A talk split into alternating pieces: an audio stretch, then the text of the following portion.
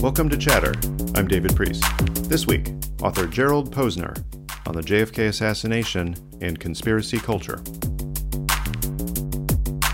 Kennedy's assassination had passed into being a, sort of a quasi board game. You could sit around a table and say, Who killed Kennedy? And people have their own theories. Oh, I think it was the CIA. I think it was the FBI. No, I like Castro. The odd person might say it was Oswald because it had become popular culture in the worst possible way.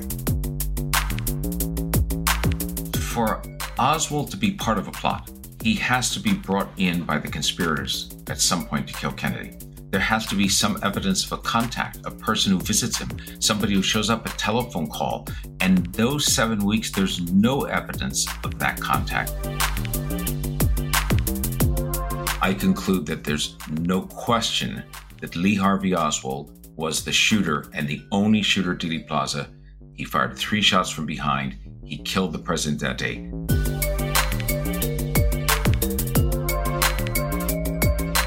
Gerald, welcome to Chatter. David, great to join you. We've been talking about this for some time. We we have. It seems like we keep circling around it, but we have a auspicious anniversary here. We will be releasing this conversation on the anniversary of John Kennedy's assassination. And it happens to be one of those round numbers, right? So mm-hmm. 1963 to, to 2023. My math isn't good, but that tells me that at least it's a multiple of 10. Yeah, no, but it, it, interesting you say round number. I thought, shows you how I can be wrong, even on the Kennedy assassination sometimes, that the 50th was the big look back. Right. You know, 50 years, everybody says, or, you know, we had it on World War II, we've had it on other times. And so that was sort of the moment at which documentaries were done, TV and uh, newspapers were interested.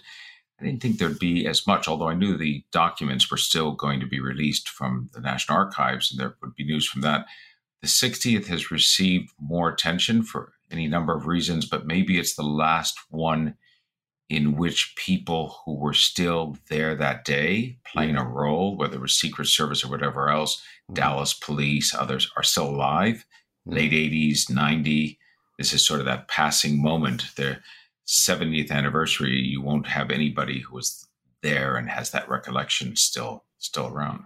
That's interesting. I hadn't thought about it that way, but that might explain why you know in recent years we had and maybe I'm only interested in this being a history geek, but we had the 100th anniversary of the end of the First World War. And I remember thinking 100 years that that really is a time to reflect because you you have time to actually process the history. You have time to get just about any source available by then. You have time to see the effects and the secondary and tertiary effects of the event. And there wasn't that much attention to it. And i'm wondering if it's because there was no one living right? You, did, yeah, you no. didn't have those personal stories that if nothing else mass media likes to pick up on as the hook for a story yeah, I think that's very true. And you know, even on uh, the round year anniversaries on the 75th at at mm. the liberation of Auschwitz, those survivors who had been children at the time and survived the camps now in their 80s, uh, late 80s, added a power and impact to mm. that anniversary that won't be there one day when everybody right. at the commemoration of the liberation of Auschwitz is, you know, a second generation uh, person mm-hmm. and nobody's there who has the real account. I, I do think those eyewitnesses add something. And then in addition, we had on the Kennedy instance this year, uh, an actual witness, a guy in his late 80s, mm-hmm. you know, we talk about this later, a Secret Service agent who has a new account in a book that says, uh, you know, something that's newsworthy. Um, and so I think that adds to the idea. Oh yeah, of course there are people who are alive. Let's hear what they say. Yeah, and I, I do want to get to that account because it is getting a lot of attention, which is is fascinating for a number of reasons, and I think it does point to our human tendency to react to to stories when somebody says i was there and even if it's 60 years later now i remember something that i hadn't mentioned before we tend to put a lot of attention on that, even if there's literally roomfuls of evidence that should rationally tell us more. Uh, there's something about the personal account that still absolutely matters to us. Yeah, people love eyewitness accounts. I know this as an attorney, which I was. It seems like in another life, but you know, you get an eyewitness, you get somebody in a stand in a courtroom that points to an accused defendant and says, That's the person that assaulted me. I know that without any doubt. It's a powerful testimony, even though mm-hmm. you know lawyers and people study memory, and those of us who you know look at history and do investigations as journalists understand that you know memory is fungible, mm-hmm. uh, especially memory of things like the Kennedy assassination. You know, there's the the studies of what they call flashbulb memories, memory experts, right. and flashbulb memories are traumatic, terrible events like 9-11, the Challenger discovery, uh, October 7th, uh, mm. 7 7 in England when the trains were attacked. These moments at which you hear about a terrible event, yeah. uh, the assassinations of Bobby Kennedy or Martin Luther King, and you have a memory that's sort of like a flashbulb that used to take place on an old camera. It, it's burnt into your brain for a moment, and and you have a very vivid recollection of it, more so than something else that happens. But hmm. over time, you read accounts, you talk to others who were involved, you see documentaries, and those new memories become part of your own. So much so that you could go ahead and pass a lie detector test. And David, I think the real challenge for those of us who are interested in history. It's why I'm always so skeptical or so worried about oral histories. Mm-hmm. We're now going to do oral histories of everybody who was involved in D-Day, or we're going to do an oral history of everybody right. who was, you know, defended Okinawa. Well, you're going to get their memories today, and they're going to be sincere about it. But I don't know how accurate they always are.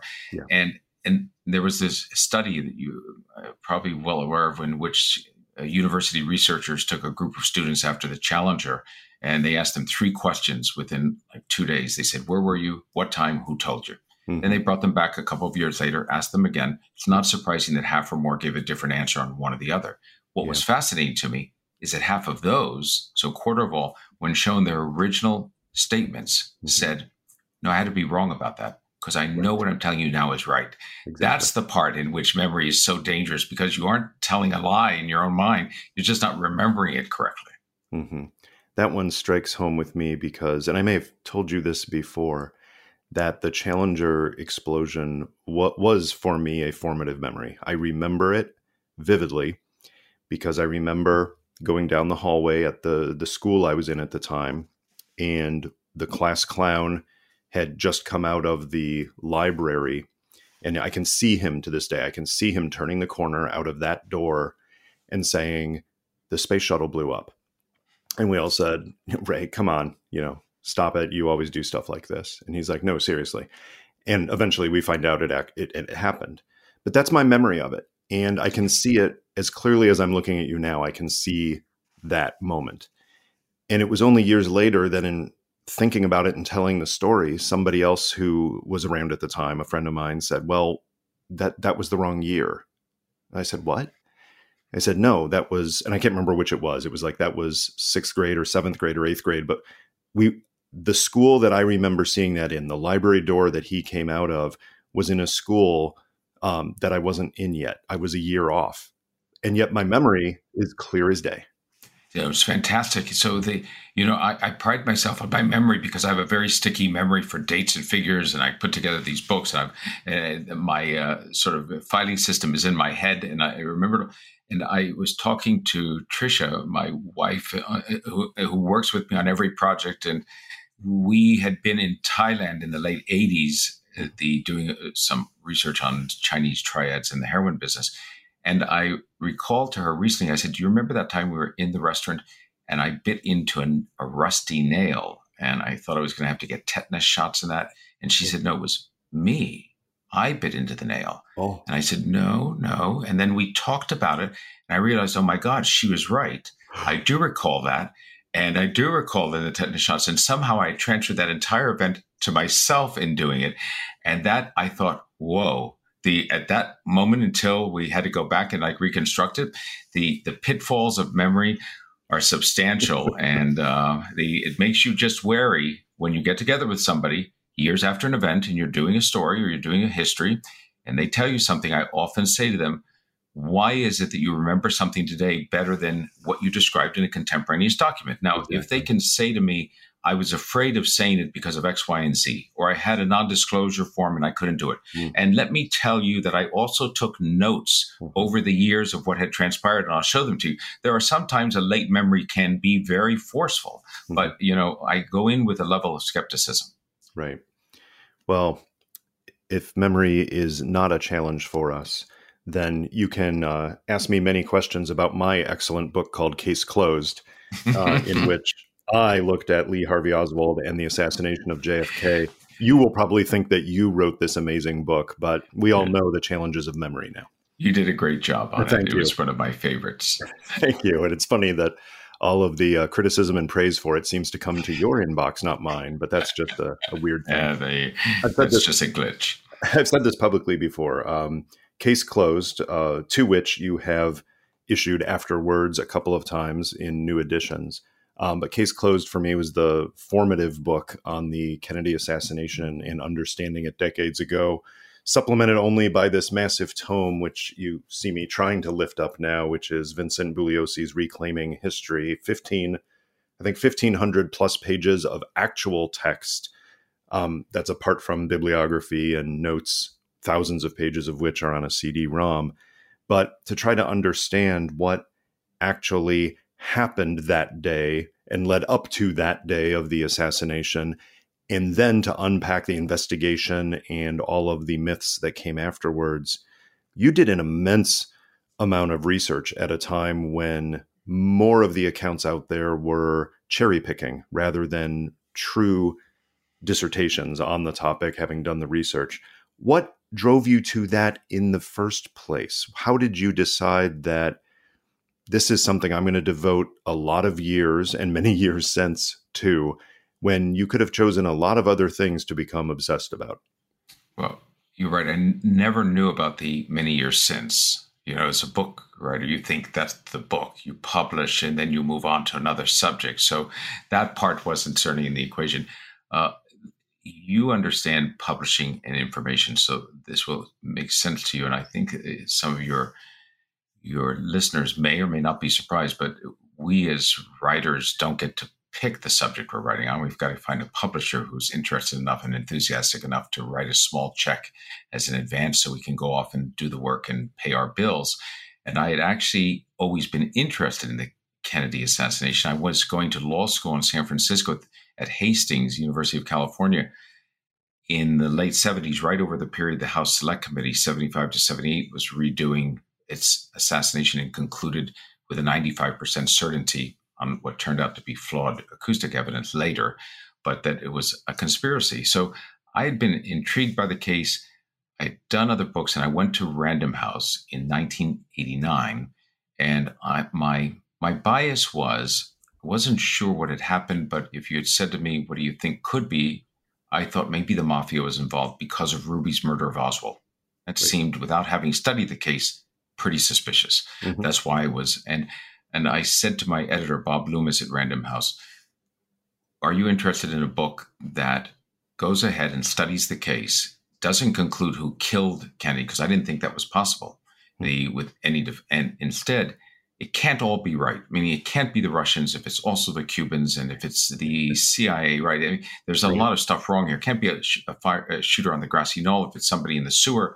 So let me go through and clean out, as a lawyer and investigator, all of the junk that is wrong. And then mm. we settle on the three or four issues that can't be resolved. You publish the book and say, here's a primer mm. on the case. Read this before you read anything else and they came back at uh, random and said we're not we're not interested and nobody will be actually interested in reading that so i went off and did a book called hitler's children sons and daughters of nazi war criminals and interviews with them and then oliver stone did the one good thing he ever did for me unintentionally of course um, a great filmmaker bad historian he did jfk in 1990 and that film uh, put the kennedy assassination back on the radar for everyone so Random House that said, you know, that book you were thinking of, there's probably a market for it now. They didn't, it was a, a small book for them. They didn't pay a lot for it.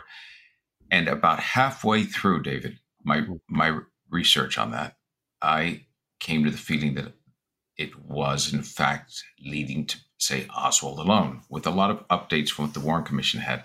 I had a meeting in New York. I lived only three blocks. Trish and I lived on 54th and 2nd at that time in Manhattan.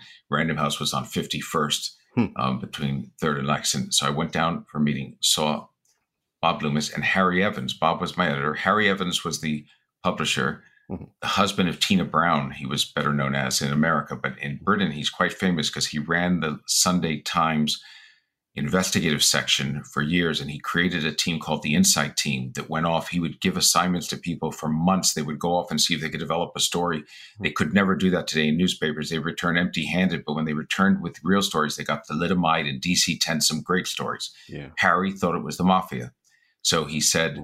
what do you have? And i said i think you can put out a book. Instead of saying here's a primer on the case you can say here's here's who killed kennedy and yeah. who? I said, Oswald. And who? I said, Oswald.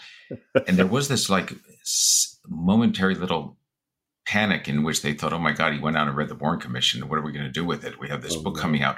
And then when he saw what was new, like somebody who becomes a born again Christian, he became a born again lone assassin person. And mm. he sent out letters. He promoted that book. And one of the reasons that book succeeded, I believe, is not just because it happens to be right, but Random House got behind it yeah. on the 30th anniversary when 14 books were published. It was the only one with that conclusion. We thought no one would be interested. And I have to give them credit. They they put that book in front of people who then talked about it. Well, the book is is remarkable, and I have memories, perhaps flawed memories, of reading it many years ago. But because I wasn't sure of my memories, I recently listened to the audio version, which I had not done before, and and it brought back those same memories. So at least I'm not fully flawed, which is, I mean, you you you are not necessarily a fan of the Warren Commission report. You question a lot of things that were were taken as fact in the immediate investigation, but you use updated evidence as well as logic and reasoning and argumentation um, to to to come to that conclusion. So, in a nutshell, for those people who have been living in a cave for sixty years, um, what is the the surface level description of what happened that day? Um, let's start with with Lee Oswald going to his place of employment at the uh, school book depository. Um, what actually happened in terms of how many bullets were fired and whom those bullets hit? Yeah, I mean the the overwhelming evidence of updated ballistics and what can be done on the case 30 years ago when I was working on this book, but was not available to the Warren Commission and the FBI in 1964. Right. Proves conclusively now that the only bullets that hit the president and the governor of Texas and then killed the president were fired from behind the motorcade in the general direction, you can sort of have a cone of where the possible assassin can be, in which the Texas School Book Depository, the sixth floor on which Lee Harvey Oswald was left by a number of his coworkers half an hour before the assassination, is sort of in the middle of that cone. You're not, you don't know yet who killed the president or who the shooter was, but you know where the shooter was placed by the latest ballistics. So behind the mm-hmm. president firing, how many times? Three shots, evidence on the so called Zapruder film, the home movie of the assassination, about a first shot that misses, one of the mistakes the Warren Commission gets. We can now track in, in digital time the people as they turn around who later said, I heard a sound from behind. You see them on the film reacting to a shot very early after the, uh, the car turned. That shot deflected by something that might have been the branches of the tree between, but we know where it ended up. It went mm-hmm. 500 feet out from the depository, nicked a curbstone, and wounded a bystander, James yeah. Tague. A second shot fired three and a half seconds later. That is the so called single bullet or the magic bullet, as Oliver Stone and others would deride it. It needs no magic. We now know it went right through both men, through Kennedy and Connally. The ballistics people who figured out how that happened and the bullet emerged in fairly good condition can reproduce that shot all day long with an equivalent bullet on, on similar sized car, uh, you know, uh, cadavers. Mm-hmm. Uh, and then the headshot, the fatal shot, five seconds later, in which the shooter has the most time to make the shot. The limousine, which was going eight to 10 miles an hour, and the motorcade has slowed up to five or four miles an hour. The driver of the car is making no evasive maneuvers at all. Kennedy is sitting in a back brace, his head lolled a little bit to the left. The shooter gets the straight on shot with the longest time in the scope that is on that gun. It looks like it's 25 yards away, quite close. He still almost misses, but he hits the president in the high right rear portion of the head, inch and a half higher. He misses, like we know with Reagan and Hinckley. If Hinckley's an inch over, mm-hmm. Reagan's dead. That's the difference on these working sometimes or not. Mm-hmm. So what we know is the shooter is behind the president in that general vicinity, and then you look at where Oswald is. He brings in curtain rods. He says that day to the fellow who drives him in. They're wrapped in a brown paper bag. That's in fact the gun that is tied ballistically to the bullets to the exclusion of every gun in the world. Mm-hmm. That is left on the sixth floor where his coworkers left him. Where is Oswald? He fled after the assassination, went back to his rooming house, got a pistol, runs into a policeman who he then kills in front of a dozen witnesses. So there, and his fingerprints are on the rifle. They're in the sniper's nest. I conclude that there's no question that Lee Harvey Oswald was the shooter and the only shooter at Dealey Plaza. He fired three shots from behind. He killed the president that day. The tougher question, you will understand this completely coming out of Dealey Plaza, is did he do it for himself? Mm-hmm. Some warped motivation, or was he doing it for a group? That's always the difficult part with an assassination, is figuring out whether the assassin's there for themselves or doing it for somebody who hated that figure. Right on, right on. Uh, in terms of the shooter, it's uh, the shooting itself, and in terms of the shooter, I find fascinating your short and elegant description of the events of that day.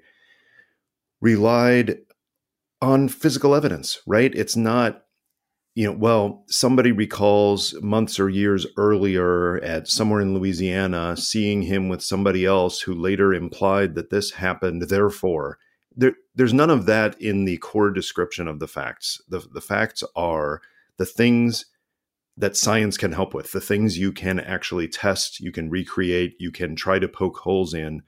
Um, that's that's the gun, that's the bullets, that's the updated acoustic evidence, um, the ability to use modern techniques to to analyze what happened. Case closed is the appropriate phrase. Um, there there is no plausible explanation, even if you accept at face value, which you cannot do for many reasons. But even if you accept at face value, many of the rumors, innuendo, loose ends that are out there, they don't rebut that physical evidence, do they?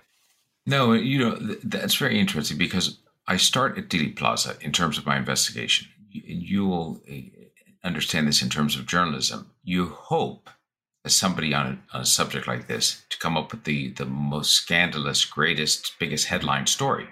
That would have been at the time yeah. um, a piece of credible evidence that would convince everybody that there was a conspiracy in the case. Sure. Uh, the uh, without any doubt, you, you, come back with the conclusion in the end that it's Oswald alone. It doesn't sound nearly as sensational as uh, you know uh, coming up with that conspiracy. So I start with the physical evidence because if there's more than three shots, then hmm. there's a conspiracy because Oswald would not have time for more than three. Right. If somebody could say to me with updated ballistics, by the way, that single bullet is absolutely physically impossible. We'll show you why. The men were not in the correct position. That was the, I don't know until I start to talk to the experts what those updated experts will say. So it was possible that they might provide the evidence confirming a conspiracy after all these years, just from the physical evidence of what took place at Dealey Plaza. And then you'd have to figure out then what does that mean? Who was involved? And you'd have to go from there. Instead, when you find out that the physical evidence leaves it so that it's just a shooter from behind. And then you look at the rest of the evidence and determine that's Oswald. The people assume often who know something about the case that when I they, they'll say to me, what about that crazy bullet? What about the single bullet? And I'll say, there's overwhelming evidence it took place as the Warren Commission thought.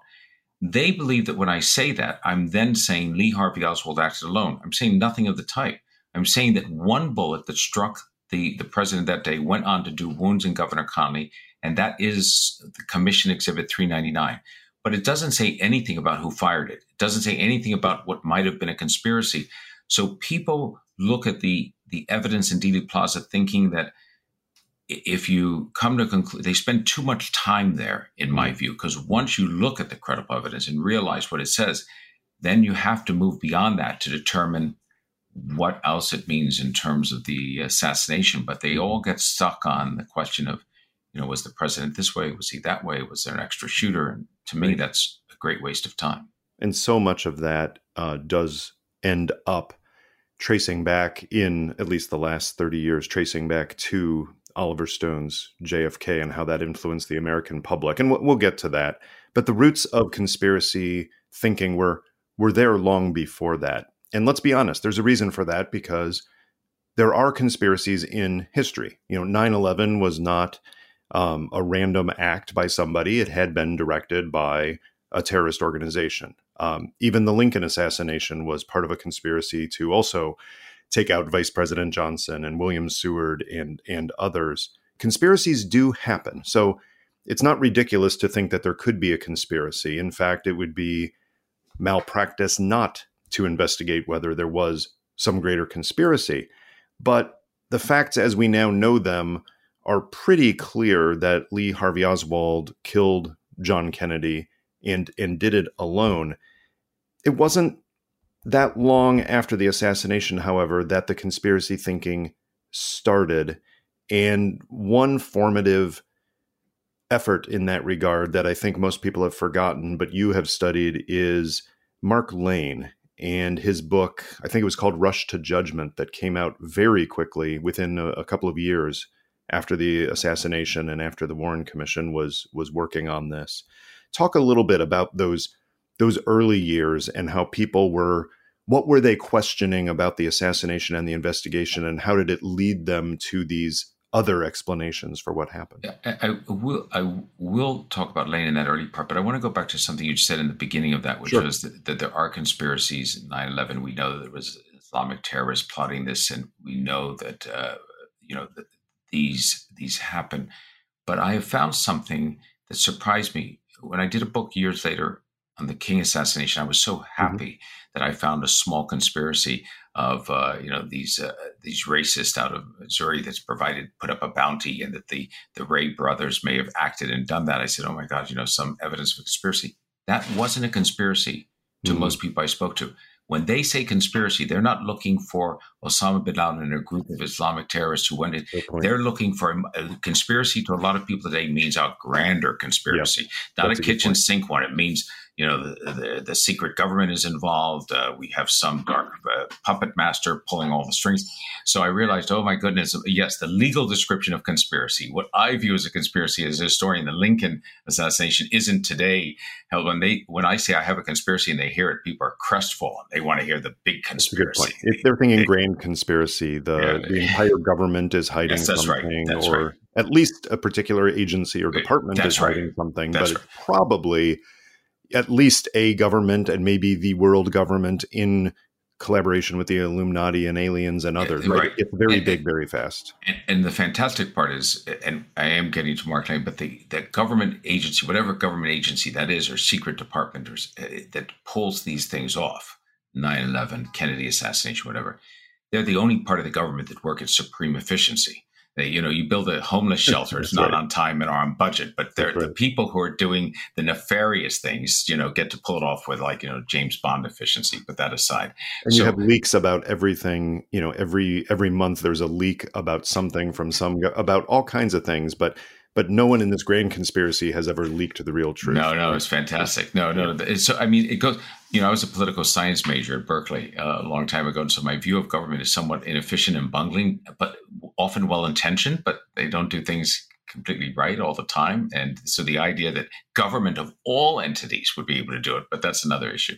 Uh, so after the assassination, I do think that there, there, the bulk of the American people believed that it was Oswald in public opinion polls, but it was primed. Public opinion was primed to move to more doubt because Ruby had killed Oswald. If we had the assassin, if James Earl Ray had been killed two days after he was arrested by somebody with ties to white supremacists, or you know the uh, or Sirhan had been killed by somebody yep. with ties to the police department, yep. we'd be having many more theories. So the idea that Kennedy's killed by a guy who looks like he's out doing a casting job for the mafia. No wonder people are a little suspicious. And then into that comes the Warren Commission, which says, okay, here are all these volumes, 28. Nobody's reading all of that. Most people are reading just a summary in Time magazine or Life magazine.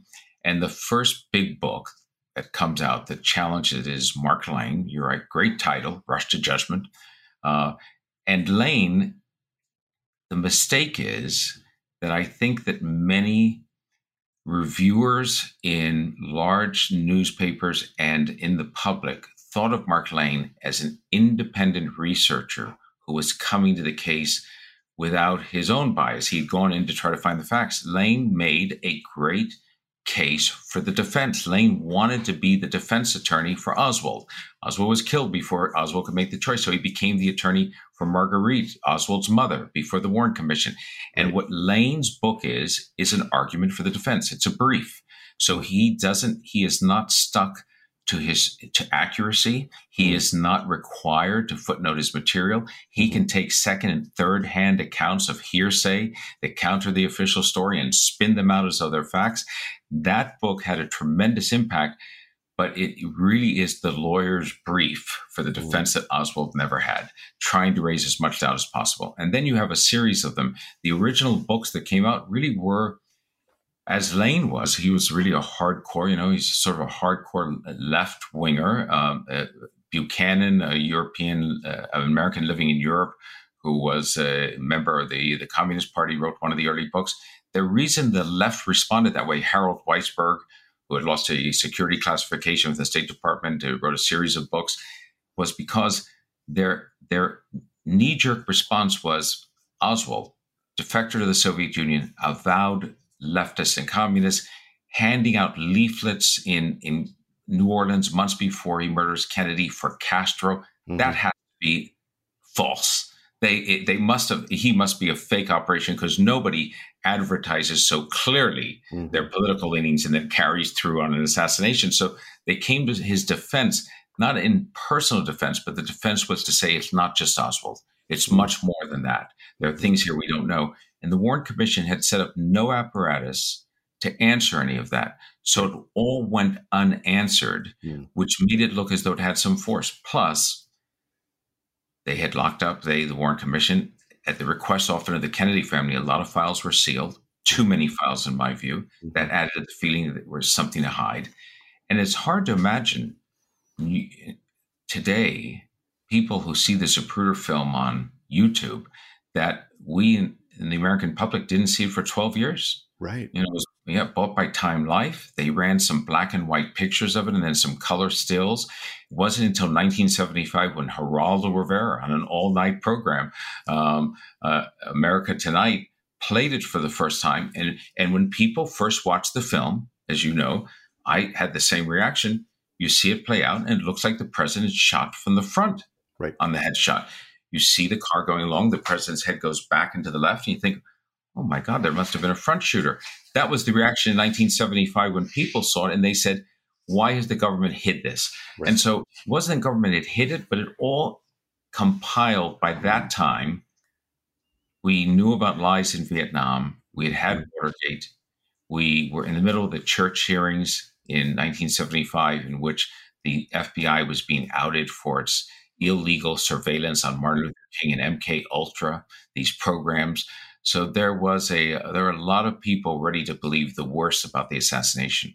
I do find that interesting. Uh, hypotheticals and counterfactuals are dangerous, but if if the similar event were to have happened, you know, 10, 15 years earlier, the the public feeling about government was different, right? Would there have been this belief that you know, pre Watergate. Um, you know, I'm talking 1975 now, right? Not 1963, but 1975 with the attitudes towards the film. Um, yes, people would have still had that immediate and natural human reaction of, but I see his head moving this direction. That's weird. When explained, when you have actual, you know, medical professionals explain why that would happen, it totally makes sense. But it's it's not it's not what a, the average human being sees. But even with that, I do wonder if the diminished trust in government that happened from the uh, very late 60s through the early 70s from a combination of factors combined with that in a unique way that did leave the space open as you say for the things that the Warren Commission did not investigate or did not cover fully for other reasons that we'll talk about in terms of some government agencies and departments holding back information that may not have been directly relevant to the assassination but it looks like it in retrospect because they were they were covering something up and they were mm-hmm. probably just protecting other secrets you put all that together and that is a mix that is just it's it's understandable that people would step in and come up with these alternate explanations I, I think that's absolutely right, and I, I, think that in that way, the the Kennedy assassination is sort of the mother of. Uh, modern day conspiracy mm. theories or distrusting government. It wasn't at the time it happened, but it became that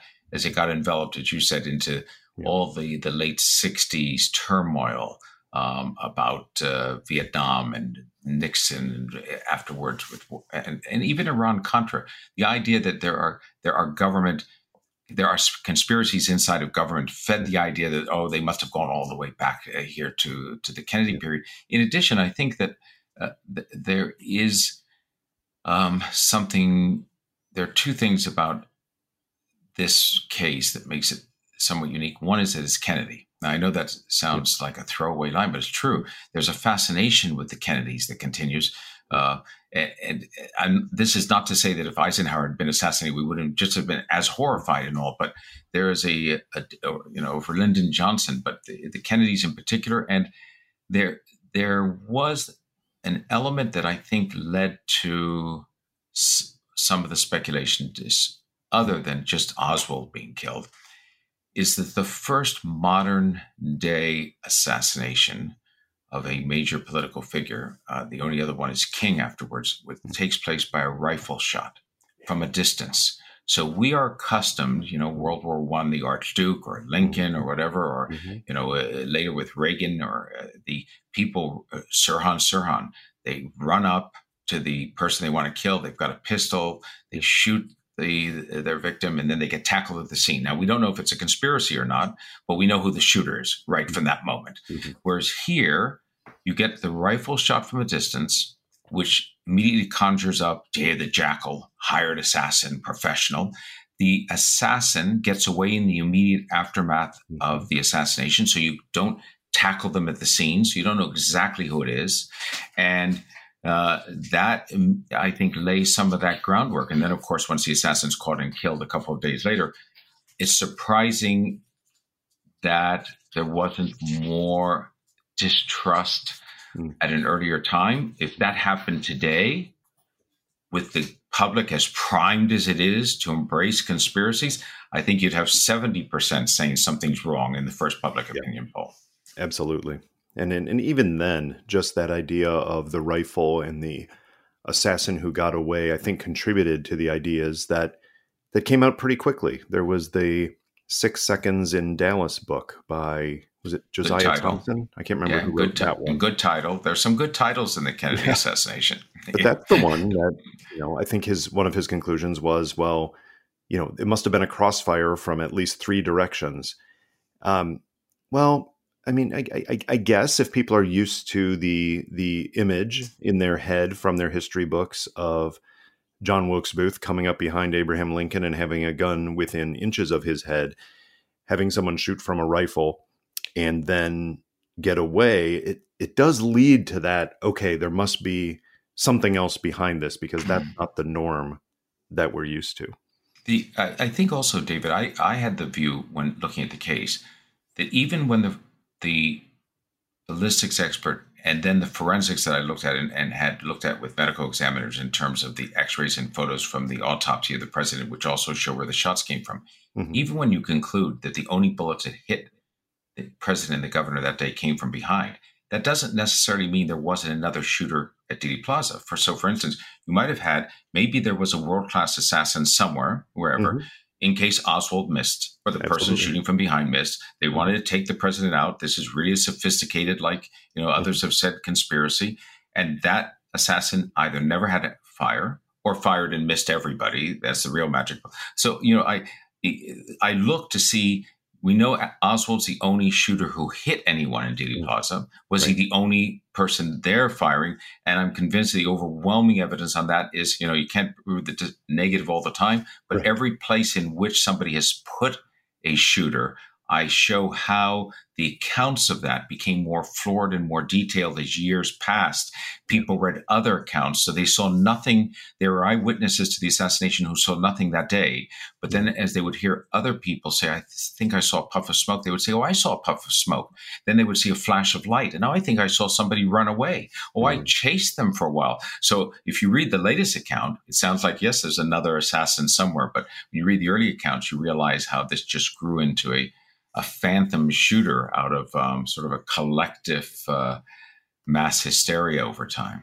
Now, one of the, it wasn't right away, but not too long after, one of the formative issues that, that fed into future conspiracy thinking about this and became really uh, a bedrock of it all was the Garrison investigation. Can you talk a little bit about about Garrison, what what his investigation was based on, and the fundamental mistakes that that he made that are incontrovertible? I mean, when you look at what he did and how he did it, um, wh- whether you like the fact that he was doing it or not, uh, there are definitely some real challenges with the way that he pursued the investigation and uh, potential leads. So, walk us through Garrison and what he did. So, I, I mean, uh, you're right. I mean, the, the takeaway conclusion is what you said at the end that I knew the Garrison investigation led nowhere. I didn't know until I did the book, and there have been separate books written on it by some journalists that what he did is a, a stunning disgrace as an attorney. He could almost have been charged for the abuse. The Garrison thought there was a conspiracy in the case. He's the district attorney of New Orleans, and he brings a seriousness in the late 1960s to the assassination conspiracy theories that they don't have on their own. Yes, you have six seconds in Dallas and you, you rush to judgment. Those are books. Now you have a district attorney in a major city in which Oswald was spending the summer, the months right before the assassination, and and this district attorney says, I think that the the basis for killing Kennedy was formed here in this city, and I'm going to be able to break the case. Well, every conspiracy theorist in the country sort of went down from Harold Weisberg to Mark Lane to, to they all went to volunteer their time to help him. And he conducted a probe in which I have no doubt that he believed there was a conspiracy and that he was going to uncover it. And he didn't care in the end if he trampled on the rights of innocent people to try to find that out. So he took snippets of information that his investigators would find and then he looked for somebody to leverage that information against. And he decided eventually it was Clay Shaw, this pillar of the community, um, who happened to be gay. Uh, and he had this idea that it might have been a gay, you know, a thrill killing. He had some unusual ideas that changed all the time, Garrison. But he brought charges against Shaw in which he believed that even if Shaw wasn't the linchpin that he was charging him as, that others would come out of the woodwork somebody would come out and he would find that evidence and he would be able to break the case. Right. It took the jury, I think, what, 40 minutes, and that included a bathroom break to be able to go ahead and acquit Shaw. The sh- shame of it is that the American public never knew how bad the case was. They just thought that Garrison had brought a case, it didn't work, but they had this feeling he must have had something. Yeah. Sort of the same thing people left the JFK film with in 1990. Mm-hmm. I would say that people later, you know, that film is wrong. And they would say, well, even if 20% of it's right, it's still something. So with Garrison, he must have had something, is what you see in so many articles and contemporaneous news coverage. Over time, Garrison was savaged for the inaccuracy and the dishonesty of his investigation, not by people who thought it was Oswald alone, but by conspiracy theorists who said in the later years, the 1970s, we think he did terrible harm to the process of finding out the cons- what happened in the conspiracy because he right. set us back with this crazy idea. That's why when Oliver Stone did JFK, it was particularly offensive because he relied on Garrison to make the movie, uh, the in terms of that uh, story. And I get it I understand. I, I, am not a Hollywood producer or director. They love a hero in a story. That's why uh, Spielberg tells the story of the Holocaust through Oskar Schindler, somebody who's trying to save people. You don't tell it through the dark eyes of the the evil doers. So Stone is looking for a hero. There's no hero in the Kennedy assassination because no one's uncovered the conspiracy. So Kevin Costner becomes Garrison, and it just rehashes the worst of the theories of the case in many ways, which was a shame. I think that's the influence that I have been most interested in is how Garrison was picked up by Oliver Stone and that the movie JFK was was seminal. I mean it it was a I think you've said it's a good movie but bad history. Um, I'm not convinced it's a good movie. I, I think it was it was it was interesting and it was dramatic. Um, but it was a little overwrought and I thought it, it wasn't necessarily great film, but it was influential right? And and here's the thing, and I can't find the the poll, but I do remember seeing that after JFK had been out and was a success, that polls showed that it did move the American people, that people were more likely to believe in the cover up, the conspiracy, and all of this. Um, but there's just some fundamental garbage in there that not exclusively, but largely derives from Oliver Stone taking what Garrison did and then presenting it in a documentary like format. Uh, it was yes, not explicitly yeah. presented as this is exactly what happened, but he wasn't exactly saying it's not what happened. right. So it led to this belief because there was nothing else out there in visual form as compelling as this Zapruder film itself. This was the most compelling visual reference for most Americans. And it did influence people. So, talk a little bit about the film itself. Uh, the thing that sticks with most people when I bring up the movie is they'll talk about, you know, the head moving back and to the left, back and to the left, and repeating over and over again that this thing that your eyes tell you is is important, hitting that really hard to the exclusion of mountains of evidence. But along with that, what else in the film do you think did the most, if you will, damage to a common sense understanding of the facts? Well, I think it's cumulative. Right? The film has this powered impact. And when I say good filmmaking, what I mean is he mixes real, you know, clips of what happened at the time, Zapruder yeah. film and others, together with recreations, but so seamlessly that unless you know what you're looking at, it's not clear. Yeah. I mean, and that's why you call that, you know, it's almost that semi-documentary feeling at a time, but it's a mixture of real and, and created. Um, and that's what makes it so incredibly dangerous. So one of the things I think the big takeaways is Mr. X, you know, the meeting of this, there is a representative here of the secret plot sitting on a park bench. You know, the, uh, it's based on an account by Fletcher Prouty, who had a, a CIA affiliation and, and, tells a wild story in real life and has, de- has been debunked for many decades for the accuracy of that story and how it comes out of whole cloth, but gets resurrected again. He does not call Fletcher Prouty in, in the film by uh, Stone. It's you know it's Mr. X, and so it becomes a it's a mixture. That film is a mixture of X Files and the idea that there's something that's being kept away from you people leave with that uh, absolutely being hammered into their head about the the bullet. It you know the bullet, the magic bullet, as so well dis, uh, talked about by uh, you know by Garrison uh, or Costner. It comes out, it does a flip flop, it does a couple somersaults, it makes a left turn, a right turn, it has a cup of coffee, and then it goes on to hit uh, Connally, and it's almost like a laughable thing. You can't believe that anybody that could have ever been accepted by anybody as being real. And I, I think that the reason Stone at first had put it out as though believing this was history, real history, even though it was a film. And then when he got great pushback by so many writers and historians, he said, Well, it's my version of what happened. The Warren Commission has its version of what happened. This is my version of what happened. And I thought to myself at the time, what if uh, a filmmaker with Oliver Stone's talents. He has talents, and the and the backing of a major Hollywood studio did a version of their version of the truth that said the that denied the Holocaust. Said it's not didn't really happen. It's manufactured and mm-hmm. left audiences in a three-hour film feeling, oh, I wonder if there was really six million Jews killed. Maybe it was only five hundred thousand. And mm I tell you, people would have been marching in front of the theaters. Yeah. The the film would have been pulled out, but it but with Kennedy, there was no outrage at all because by the time Stone had done that film, part of my disappointment is that Kennedy's assassination had passed into being sort of a quasi board game. It was you could sit around a table and say who killed Kennedy, and people have their own theories. Oh, I think it was the CIA. I think it was the FBI. No, I like Castro. Uh, the odd person might say it was Oswald. It was. We forget that's the death of a president.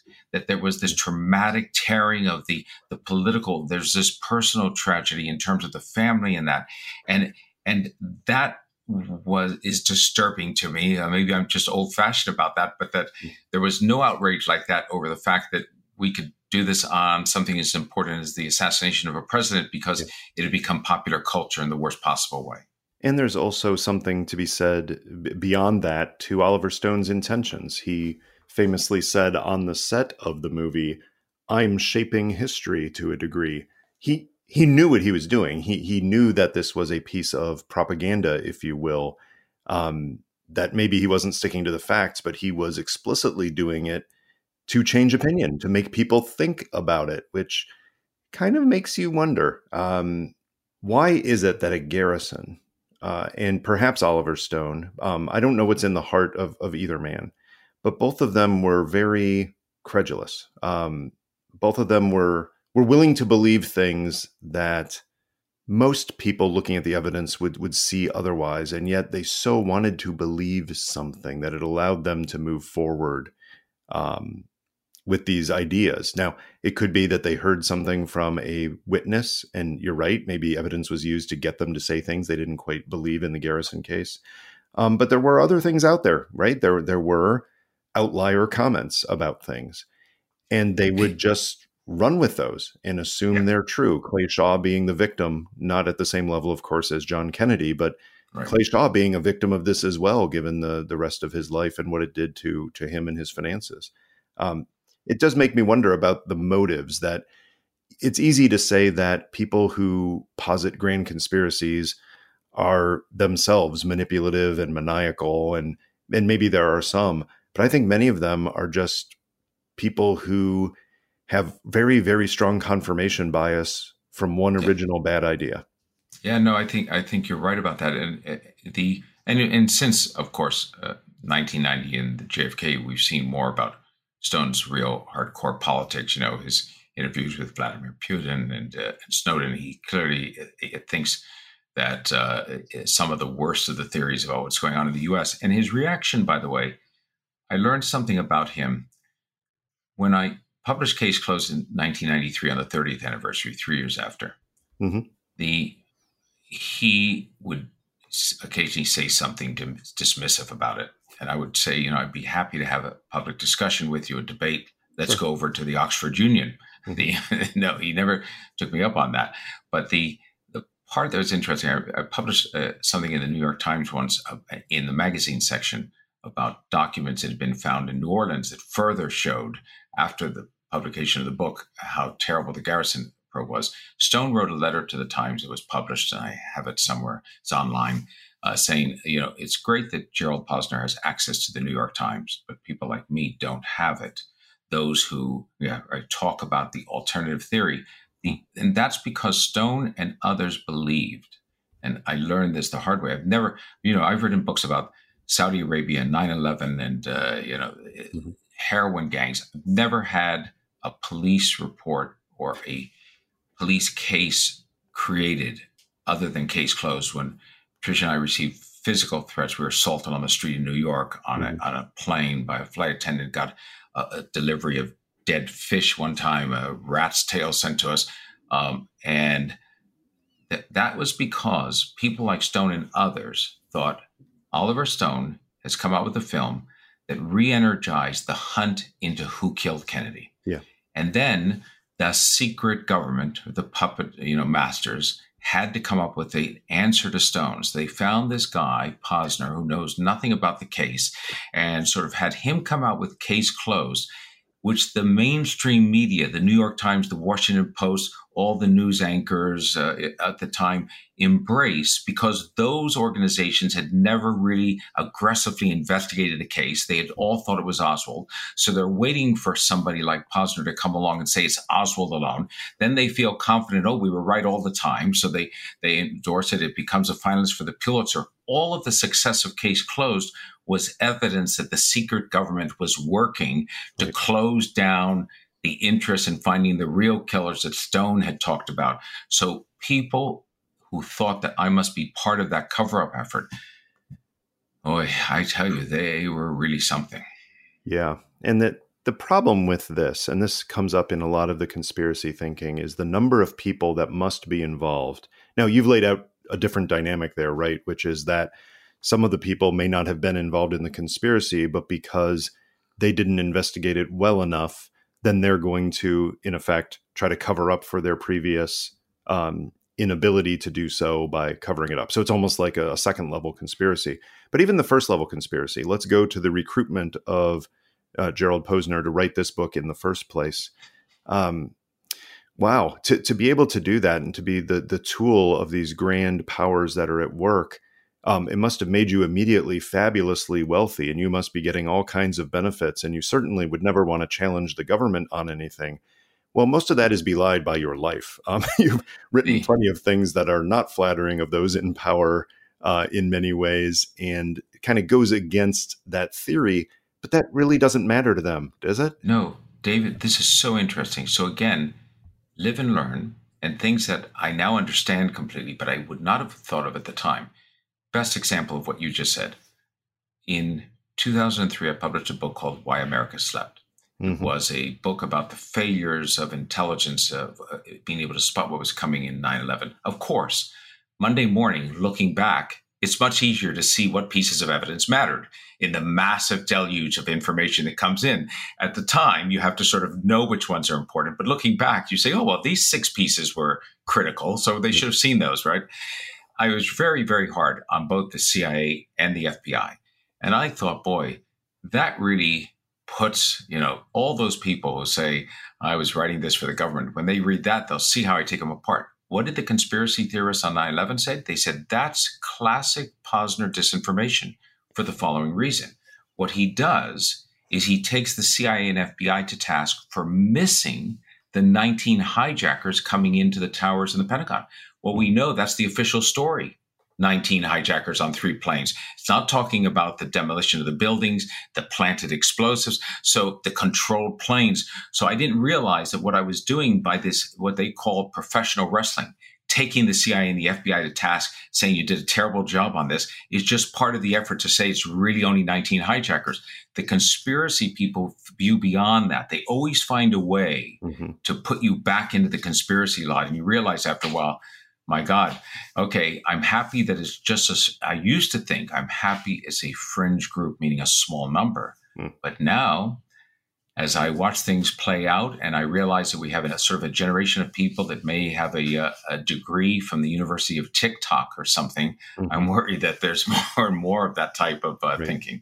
And you can't win. That is, people who are looking to poke holes or find some possible reason why there might be a, a, motivation for someone who they disagree with, you can't win because you can't disprove every negative. Um, you can't necessarily explain every loose end and anecdote in a major investigation, um, whether it's 9 11 or the JFK assassination. That's right. But eventually, uh, somebody who wants to actually build a story and come up with an explanation and and frankly it does come back to that human tendency of big events should have big causes. And right. i and i get that mentally right? If if something huge and horrible happens it's hard to believe it's a lone gunman with a right. few bullets. It's it, it should be something bigger to bring down this larger than life president.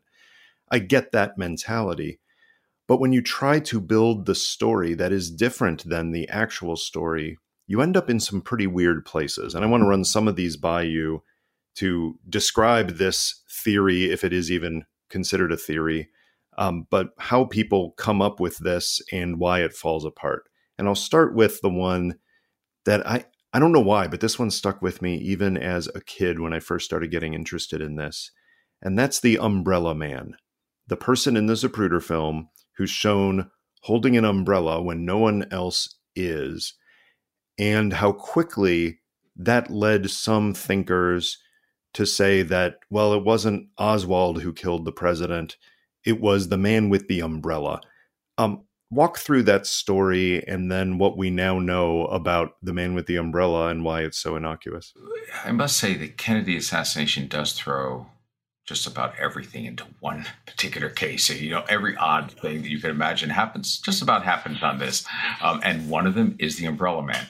And when I first look at it, you you have to be suspicious that something's going on because it's not it's just a person on a sunny day with a large black umbrella. He happens to be standing right along the edge of the curb near where the motorcade is passing in front. He's not a long ways away. And he opens the umbrella with the front of the umbrella looking toward the motorcade as though if it held a, a, a bullet inside or that it could fire toward it at the moment, essentially, that the president is first struck. So his timing is very unusual. And what I thought when I first saw it and started studying the case was not that it was some secret, uh, you know, gunshot umbrella, but was it a signal? Was that a signal to some shooter somewhere, even if not Oswald, we're underway. All right, not a very subtle signal, but nevertheless one. Um, and I and for a while they could not, they investigators could not find who the umbrella man was, which added then to the mystery of what had mm-hmm. happened. So, as I say, there are a lot of factors in this case, and when you first look at them, make you suspicious that there's something more at play. And as an investigator, you must look into them to see if there is. In the case of the umbrella man, he was found finally by the House Select Committee on Assassinations when they did their work in the late 70s. He's a regular citizen in Dallas who happened to have this long dislike, peculiar historical dislike for Jack Kennedy's father, who had been the ambassador to Great Britain mm-hmm. at the time before World War II and had been considered somewhat pro German, had been there at a time when Neville Chamberlain, the British prime minister, had had the great, you know, sort of peace in our time, which was uh, later viewed as a moment in which he, you know, gave in to Hitler and, and set the basis for World War II.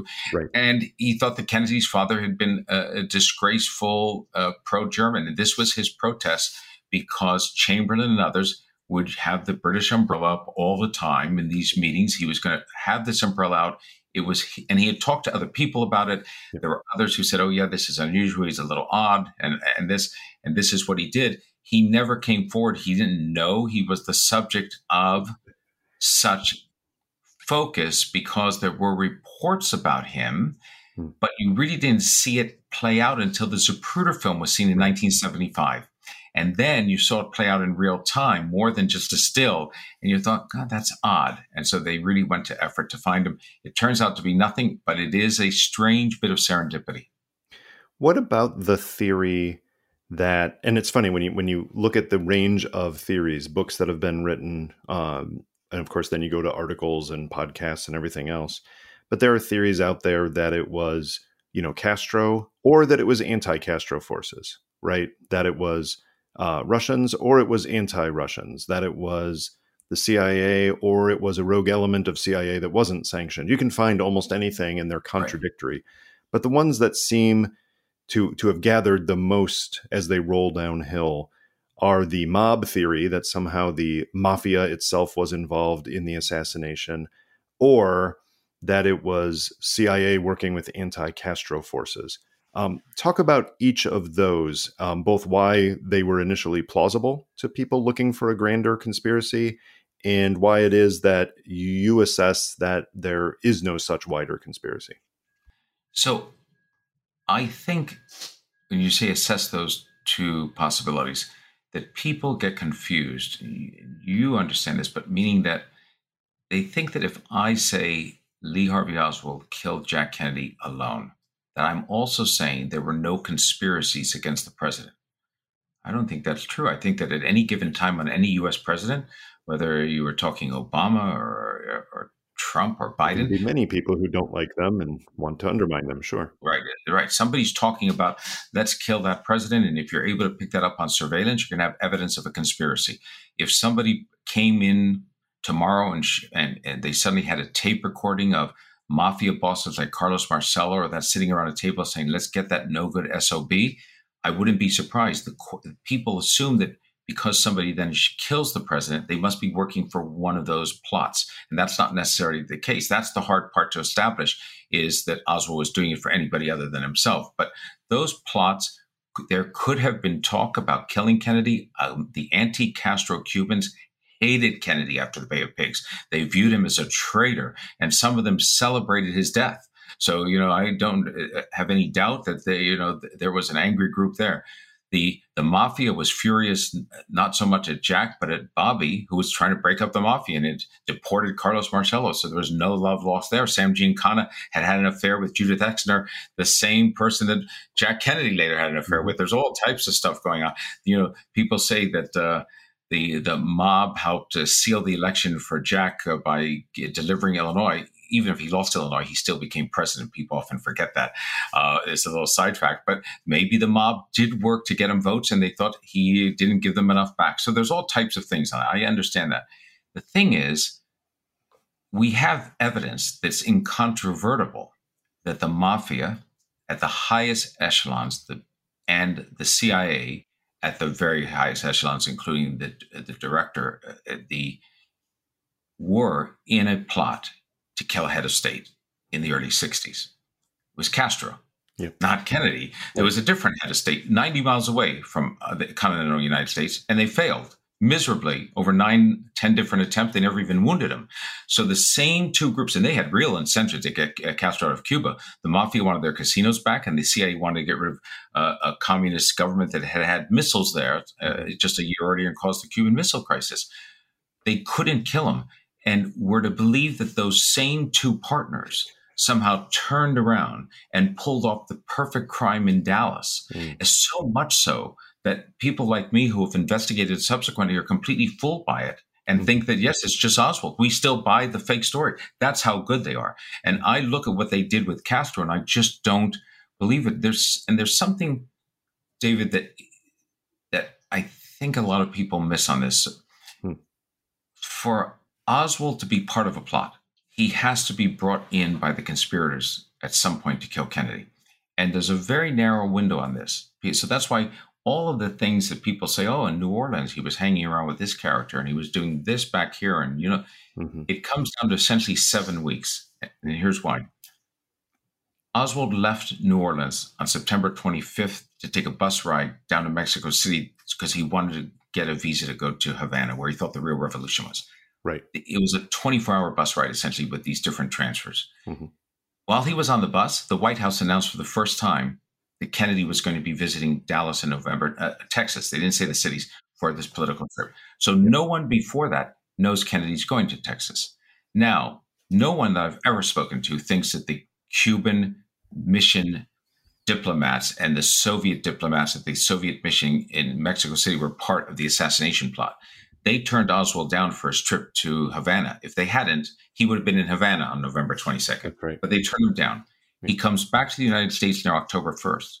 That means that any group of conspirators, mobster, CIA, Russians, if they decide they want to kill the president, they want Oswald to do it in Dallas, they've got to bring him into the plot. There has to be some evidence of a contact, a person who visits him, somebody who shows up, a telephone call. You know, is there limited ways for that to happen? And those seven weeks, there's no evidence of that contact. There's nobody he's living in a rooming house. His other roommates report that he never gets a visitor.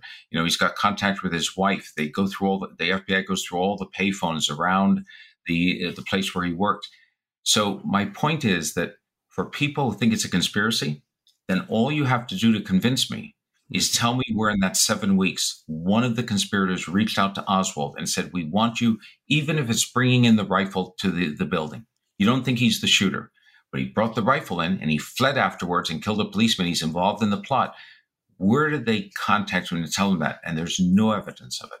And an important point within that, Gerald, is if it were the case that you're looking for that bit of evidence somewhere in those weeks and we know nothing about what Oswald was doing, then at least there's a plausible argument to be said, well, because he's a complete cipher, because we know nothing about those days and weeks, then it could have happened and we just it's it's a tightly held secret. The problem is whether it's the original commission or or your work or Vincent uh, Bugliosi's work and others, we know what Oswald did really, really well between all of the people who interacted with him, the hundreds, if not thousands, of people that were interviewed who had access to his movements, um, the ability to trace where he was on certain days. Um, it's not as if there are days or weeks available when he could have been having secret meetings and no one would have known. You can definitively say where he was, who he was with, and what he was doing for the vast majority of that time. Yeah, you're, uh, absolutely right. I think that's a critical point because, and I only learned how important it was. Not the, I took that for granted, meaning that when I was doing the book, relying on the work from the Warren Commission, looking at all of the testimony and, and going back to it and talking to people in Dallas, I took for granted the fact that he had moved into this rooming house and that he had other people testified about what he was doing and then he made the telephone call once a day or every other day in a foreign language. That seems exciting until you realize it's Russian. He's talking to Marina, and then all the people that work with him. I took it for granted until I did the book on the King assassination, and I learned that oh, in comparison to Oswald, James Earl Ray is more of a cipher. He's a real loner. He's on his own out there. You know, he's he's taking dance lessons and he's getting a bartending class lesson with some other people, and he's yep. having a, a, a, nose job. But otherwise, there are weeks when he's just traveling on his own with right. no contact with anyone. That's harder to figure out because you don't know exactly what contact might have been made. But with Oswald, we have that very, very clear understanding of what he was doing in those seven weeks. And I'll tell you, people say, well, was plotted beforehand, but it's impossible to have a plot to kill the president without knowing if the assassin that you have picked, Oswald, is going to be in America because he's trying to leave America or any sense of time or place, which you need to have once the president is going to Texas. Absolutely. Absolutely. Well, we've talked a bit about the impact of this conspiracy thinking on not just opinion of of what happened to Kennedy, but also on other conspiracy theories. And it points to, to to me, it points to just a larger issue of critical thinking. And when I've taught critical thinking, whether in the government or undergraduate or graduate classes, what I will often do is ask people on any issue, whether it's, and it could be the Kennedy assassination, but usually it's on something having to do with international affairs or uh, national security. You know, do you think that the United Nations Security Council should be expanded to include other countries? Just as a very boring example. Um, and, and people have an initial opinion, you know, and for lucky, it's half of people in a class say one way, half say the other way. And as a critical thinking exercise, it's okay. So your initial belief is that the Security Council should be expanded. Your assignment is to make the best possible case why it should not be expanded. And on any number of issues, you can do this, whatever your preconceived notion is. And in some cases, it's a well thought out, well argued notion. But you need to make the best case for the opposite, because that's the way you expose holes in your own argument. That's ways you are open to evidence that you might have been blinded to by confirmation bias or other cognitive issues. So I'm going to make you do this, Gerald. I'm going to ask you to make the strongest case you can for a conspiracy behind the assassination of Kennedy that did involve Lee Oswald. What is the evidence that you can point to, even if it's overwhelmed by the evidence on the other side? But what evidence is there that you've seen that you say, hmm, perhaps grudgingly, but you say, you know what? There's something there. There's something odd. There's an anomaly that isn't explained. And I can see why this is evidence for a conspiracy. So, the, the strongest conspiracy case would be that Lee Oswald acted at the behest or encouragement of the Cuban government. Mm-hmm. Didn't know that until he arrived to try to get to Cuba, and they said no to him, but he had a very good relationship with one of the the Cubans working there. She stayed in touch with him. There's a report that Cubans have never released their final notes about this meeting.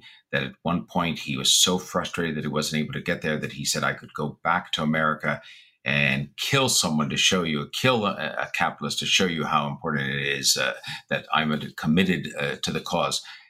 The question is, the, did the Cubans then know that they had a live wire? And that he might be able to stop the Americans from killing Castro. Hmm. Because at the highest levels of the Cuban government, Fidel knew the Americans were trying to kill him. So it wasn't a matter of just dodging every time and hoping you didn't get the poison pen. You had to worry about the fact they were going to continue. And if the president isn't stopped or Bobby isn't stopped, they didn't know the Cubans knew that Bobby Kennedy knew about it, but they viewed it as a, an American operation. So was it we have to kill him before. People say the Cubans would never be involved because they know that if they were unmasked, their island would be destroyed. True, but Castro was all about survival. So when he's back in Dallas and they're looking for him to make his mark, mm. possibly by killing the governor or a U.S. senator, and then it turns out that he lands a job by coincidence at, the, at a building in which the president's motorcade is passing. That three days before, when that becomes public information, he's he d- doesn't need the activation in terms of a call. Mm-hmm. He knows the duty. Be- mm-hmm. And then to bring this all around, I would argue that he was returning to Mexico mm. for the safe haven of the Cubans after the assassination. Mm. We don't know exactly where he was going because he was interrupted by J.D. Tippit, this policeman. Right. But Oswald had left about $187 on his dresser that morning for his wife. That's almost all the money they had. His life savings, he had taken off his wedding ring, but he had about $13, $14 in his pocket, which was enough to pay for the bus trip to Laredo and then on to Mexico City. And he was about half a mile away from where that bus would stop about 45 minutes later.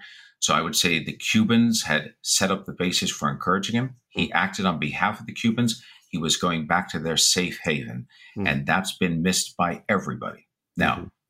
the I I think that the reason I don't argue that that is case closed is because there's too much of that that requires speculation. You've yeah. got to make the connections that we can't make. There had been a rumor years ago that Oswald sent a letter back to the Cubans, dropped it in a mailbox after the assassination, and it's made its way to Cuba. Hmm. But there's no proof of it. It would be fantastic if that was the case, then we would know. But that's what you said, David. I mean, I grew up in a uh, in a Catholic high school with Jesuits and the debate club. Mm-hmm. They taught us to argue both sides. We had a topic every year on debate. You'd have to win your points for the National Forensic League by uh, you believed in only one side, but you had to be just as convincing on both. Yep. One year is whether they should ban unilateral military intervention for the United States. You argued for it, and then you took a position. You drew a, a card. The next time you were against it. Yep. And the same thing in college when I was at Berkeley doing debate.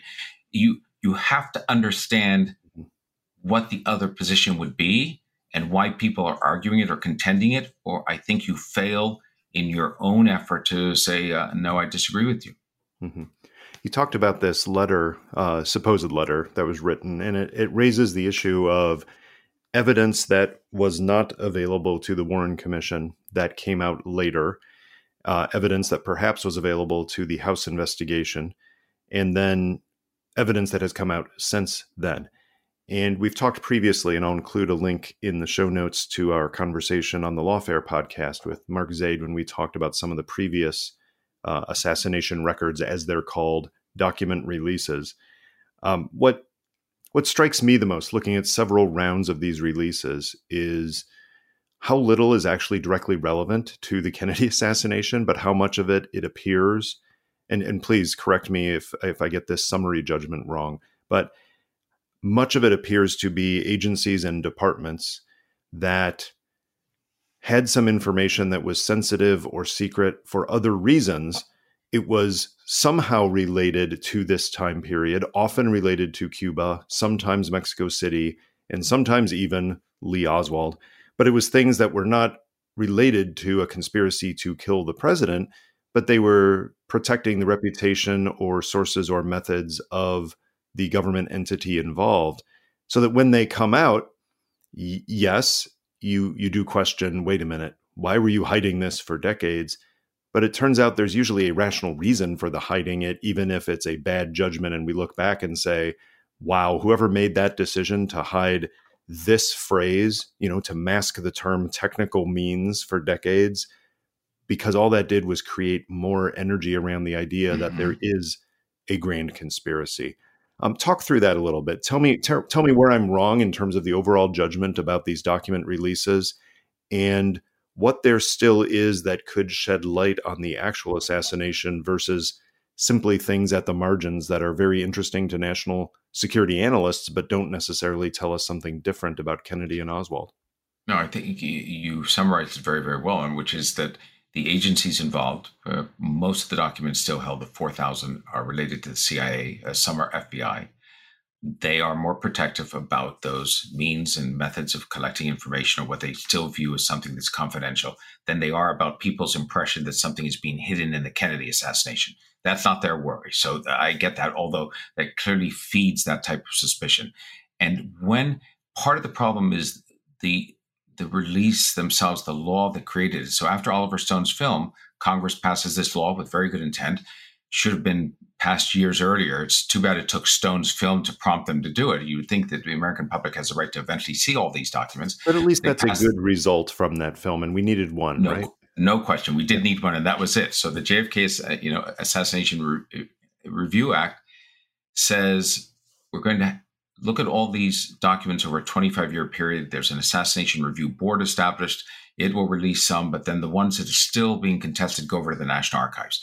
Assassination related is the key phrase in there. So that becomes a subject of debate. And what the agencies do for the most part is they use a large because it's demanded um, by the assassination review board they use a large definition broad definition a liberal one so all of the files are sent over for instance uh, from the fbi related to organized crime investigations even though organized crime may have nothing to do with the kennedy assassination then there's some information in the organized crime files the fbi doesn't necessarily want out because yep. it involves a, a, an informant that today that family may be you know involved in a legitimate construction business and they're not going to have to pay the costs that uh, their you know great grandfather had given information to the FBI that brought down the Cleveland mob or whatever. There's you know those secondary concerns. In addition, the act said no redactions. They have to be released in whole. Now people forget about that, and that's a shame. Not that I want redacted files, but uh, almost 2,000, I believe, of the 4,000 left have one word or one sentence redacted. That's it, literally a word. We're talking about somebody's name or location that's been kept out. We're fighting for that. Those could all be out with that still redacted. And the CIA's argument, by the way, about many of those, that their disclosure, and eh, so here's people say, how is it possible 60 years later they're still protecting somebody? Let's say that in Mexico City, which was a hotbed of espionage, the CIA had people on their payroll who were assets providing information who worked in the Mexican police or the federal police at that time. And they were getting their own intelligence on the Soviets or on the Cubans and providing it to the CIA. Today, maybe the family, that person could still be alive in their mid 80s if they were in their 20s at the time, or the family could be prominent in Mexican politics and the disclosure that eh, the previous generation had provided information to the CIA would end their career. There are all types of additional problems with that. But the thing that is interesting is when the CIA says with a straight face, we are protecting the disclosure of sources, means, and methods from our enemies. I'm thinking to myself, you know, if the Cubans and Soviets and that haven't figured out in 60 years yeah. what you were doing and who was providing the help, they're even worse off than we are. But but right. that aside, um, I do think that people forget among the documents that are still withheld in their entirety, mm-hmm. so we have never seen a word from them, are tax records. Yes, those are those are, uh, you know, for the most part protected all the time. They include Lee Harvey Oswald, Jack Ruby. They include the tax records of a business that Oswald worked at. Mm-hmm. Um, it, you know the notes that William Manchester, the historian who wrote Death of a President with Jackie Kennedy, they are still sealed in their entirety. So some of the things that are sealed might surprise people. Mm. And I thought I've never predicted anything Donald Trump did because I can't predict him. He's too unpredictable for me. So I, every time I think rationally, I, I know what he's going to do. I say, "Oh, he's going to do that." But if anyone was going to order the blanket release of everything, it, that, it would exactly him. The, the, person who talks all the time about you know the, uh, the, secret government or that would say to the CIA, "No, I don't believe it. Release them all." Uh, and and it, you know his stone his friend Roger Stone said he's going to do that because he thinks there's a conspiracy. So that was stunning to me that he didn't do it. And then I thought Joe Biden, who has a very vivid memory of the death of the president, you know, this is the only Catholic president we've had since Jack Kennedy. Uh, Jack Kennedy meant a lot to Joe Biden in a different way as a young politician. I thought he'd be the one who would say, I want them all out. But here we are still waiting for the final ones to trickle out. Yeah. That uh, leads also to the question of other kinds of evidence that come forward. And we already mentioned earlier the fact that in the last few months, we've had the story come out in a book written by a former Secret Service agent who now claims to have seen and and heard things that uh, he did not document at the time or in previous questionings and investigations. So, um, tell us about him and what he's saying now, and why why, as you've written elsewhere, why you have questions about it. So, Paul Landis. Uh, late 20s on the Secret Service detail. He's on the car behind the president's car. Um, now has an account that he has in a new book in which he says when the car arrived at Parkland Hospital, he went in to take some things out for Jackie Kennedy her eyeglasses and a lighter, and he saw two fragments of a bullet, which he never said in earlier descriptions that he left those in the car, and then he saw a whole bullet. And he thought, oh, you know, I don't know if the car secured that well. Somebody could come over here and take this, or I don't know what to do with it. So his re- reaction was not to pick up the bullet or point it out to his superiors or that, was to take it and put it in his jacket pocket. And then, according to his account, you know, he's sort of in the hospital. He doesn't know what to do with it. And he says now he put it on Kennedy's stretcher because that's where it belonged. Here's what uh, my view of it is. The I've talked to memory experts. I've talked to people. First of all, interviewed Landis. He didn't interview with me, including Peter Baker from the New York Times. People I respect. I know they're very good journalists, and they all say to me unequivocally, David, that they believe him, that he believes it. He's not a charlatan sitting out there saying, "Oh, by the way, I'm going to make a lot of money on this. I can't wait," and telling a story. Now the question is whether it's true or not. So my view on it in talking to these memory experts are two things. Either it's concocted out of whole cloth, or there is a part of it that is true. And this is where the memory people come down. They say, if in fact he found a whole bullet, that is not something you're going to forget. Mm-hmm. It's going to be branded in your head because you know you've done the wrong thing. This, this dereliction of duty, you didn't turn it in. And all the time you've kept silent boy, that's there. So the idea that you found a bullet isn't something that pops up as a as a memory. You either made it up, it's not right, or that really happened. And then the question is, what did he do with it? Hmm. Nine years ago, it turns out, I found out in looking into this, he hmm. told this to Clint Hill, the Secret Service agent that many of your listeners know from throwing himself in the back of the, the president's car as it was zooming out of Dealey Plaza. You know, uh, he told Hill that he had found a bullet and that he had left it on a stretcher. He said as we were leaving the hospital, taking the president's body back in a casket to Washington, I didn't know what to do on it, and I took it out of my pocket and I dropped it on a stretcher in the hallway. Now, today in his book, that's become I dropped it on Kennedy's stretcher in the in the trauma room. Maybe that makes him somehow feel better about the fact that he left the evidence there, that he left it with Kennedy as opposed to just dropping it on a, a stretcher. The reason his real account, though, the first account that Landis, uh, Landis gives to Hill is important, is how's the bullet found? The CE 399, Commission Exhibit 399, which is the so called the single bullet. It, 45 minutes after the president had left Parkland Hospital, his body was taken back to Washington. The chief engineer of the hospital was walking down a hallway and bumped into, hit a, a stretcher in the hallway. It hit another stretcher. There were two there, and a bullet dropped onto the floor. He, guy's name was Tomlinson, was never sure which stretcher it dropped off of. He testified to that. I wasn't sure. I couldn't see. I just heard this plink and I looked down and there it was. The Warren Commission at the time investigated and found that one of the stretchers belonged to Governor Connally. He had been taken up into the surgery with that, taken off for the surgery. The surgeon who did the work on Connally for to save his life saw the bullet entrance hole in his thigh and knew it was a surface wound and sent one of the people in the surgical room after to look for the bullet. He said it's had to come out as somewhere around. Right. They didn't know where, they didn't find it. So the Warren Commission assumed it had to come from Connally's stretcher. The other stretcher was of a young boy who was brought in for emergency treatment around the same time as the president. I believe that Paul Landis, if he's telling the truth about finding a single bu- whole bullet, has given us the answer as to how the single bullet ended up on a stretcher at Parkland Hospital. He did this terrible dereliction of duty. He takes the bullet, they're leaving the place. He drops it on a stretcher, feeling it will be found and become part of the evidence because now I'll be questioned as to why I didn't turn it in right away.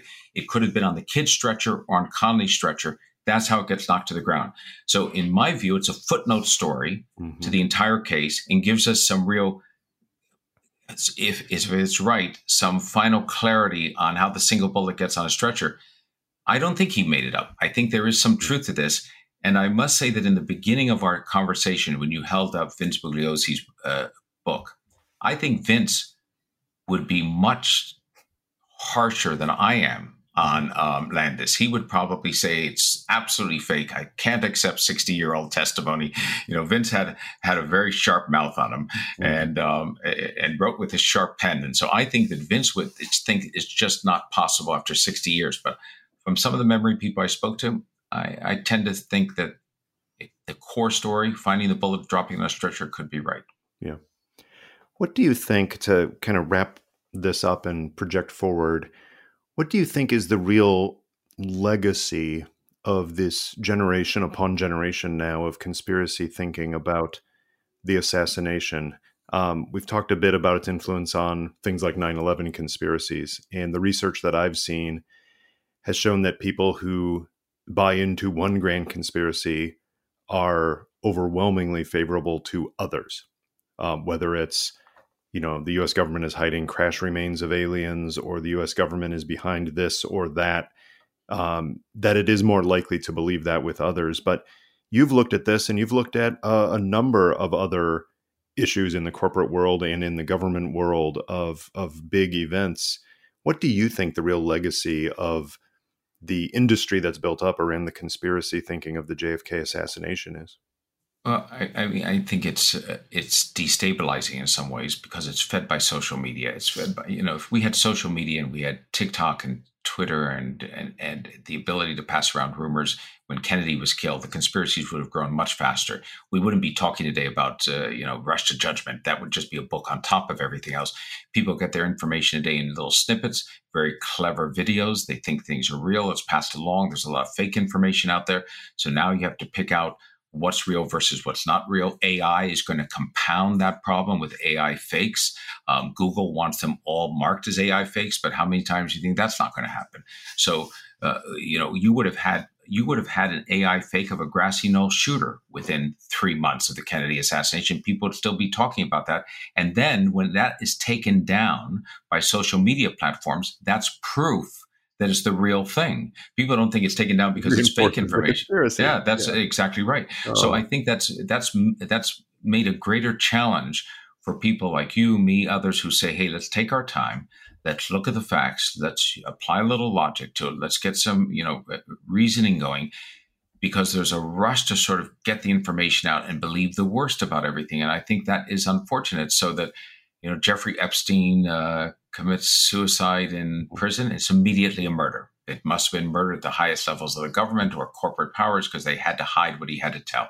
Everything is immediately turned around. Now, you always had a reaction time like that, but I think that it has become more pervasive. People are more willing to believe the worst possible things, or not the worst, let's say the most Byzantine theories without thinking them out very well.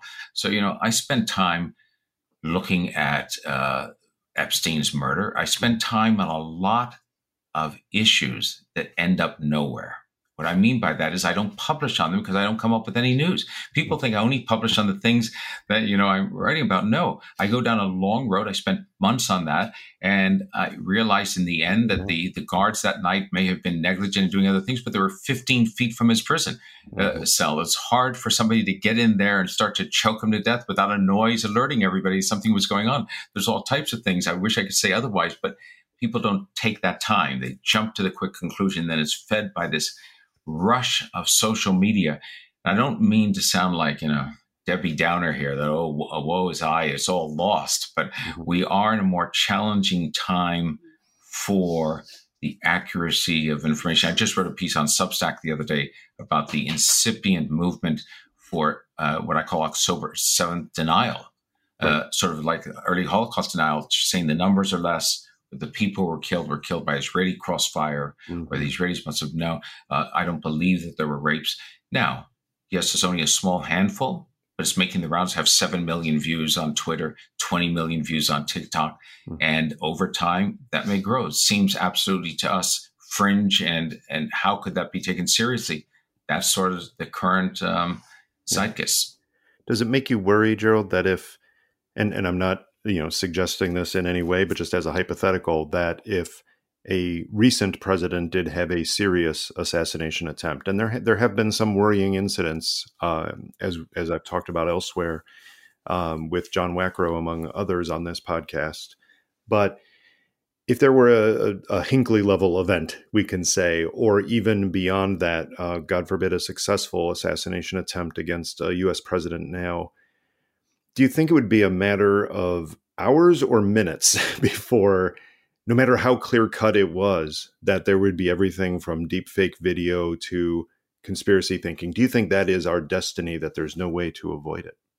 It, it depends on the case and the set of facts because some will be less prone mm-hmm. to conspiracies than others, right?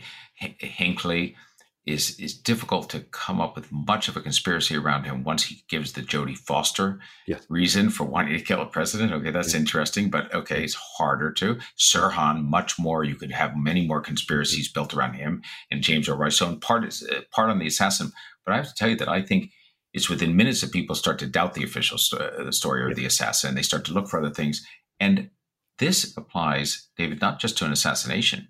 Mm. But if we had, we haven't had the death, natural cause death of a president in office. That's right. If uh, if Trump, who's in his seventies, or had had when he was in office, or Biden had a, uh, heavens forbid, a heart attack, and they brought to the hospital, and then they don't survive.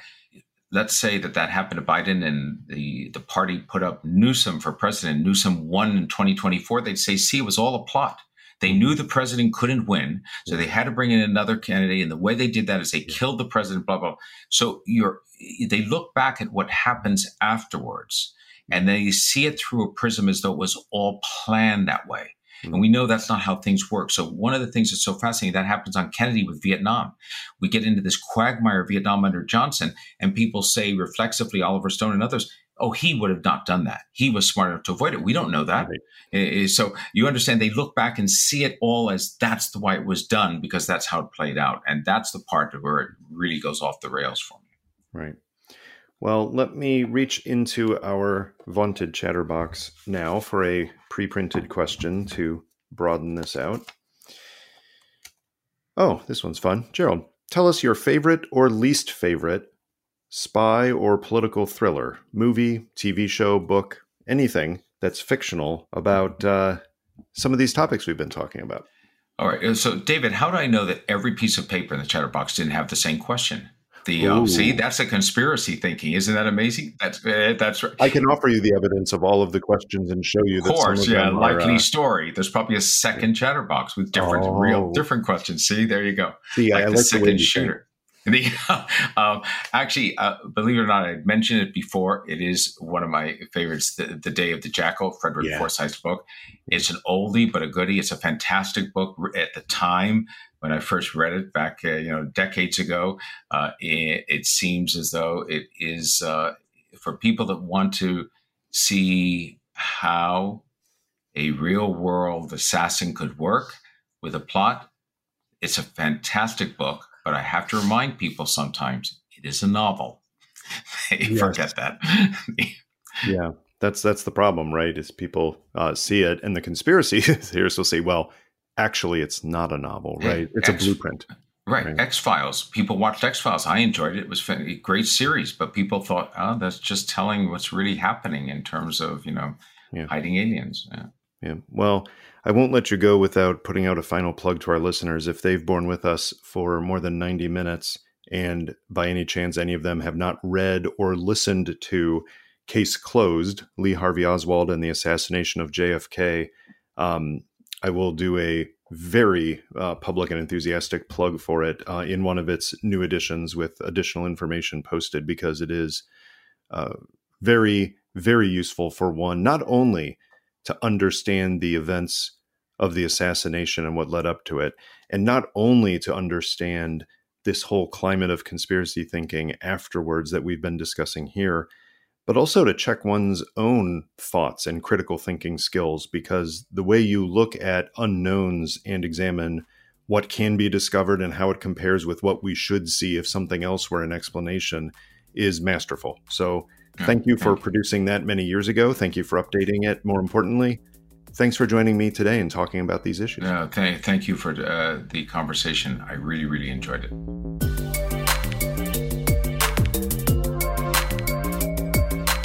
That was Chatter, a production of Lawfare and Goat Rodeo. Please subscribe to the podcast and find us on Twitter at That Was Chatter.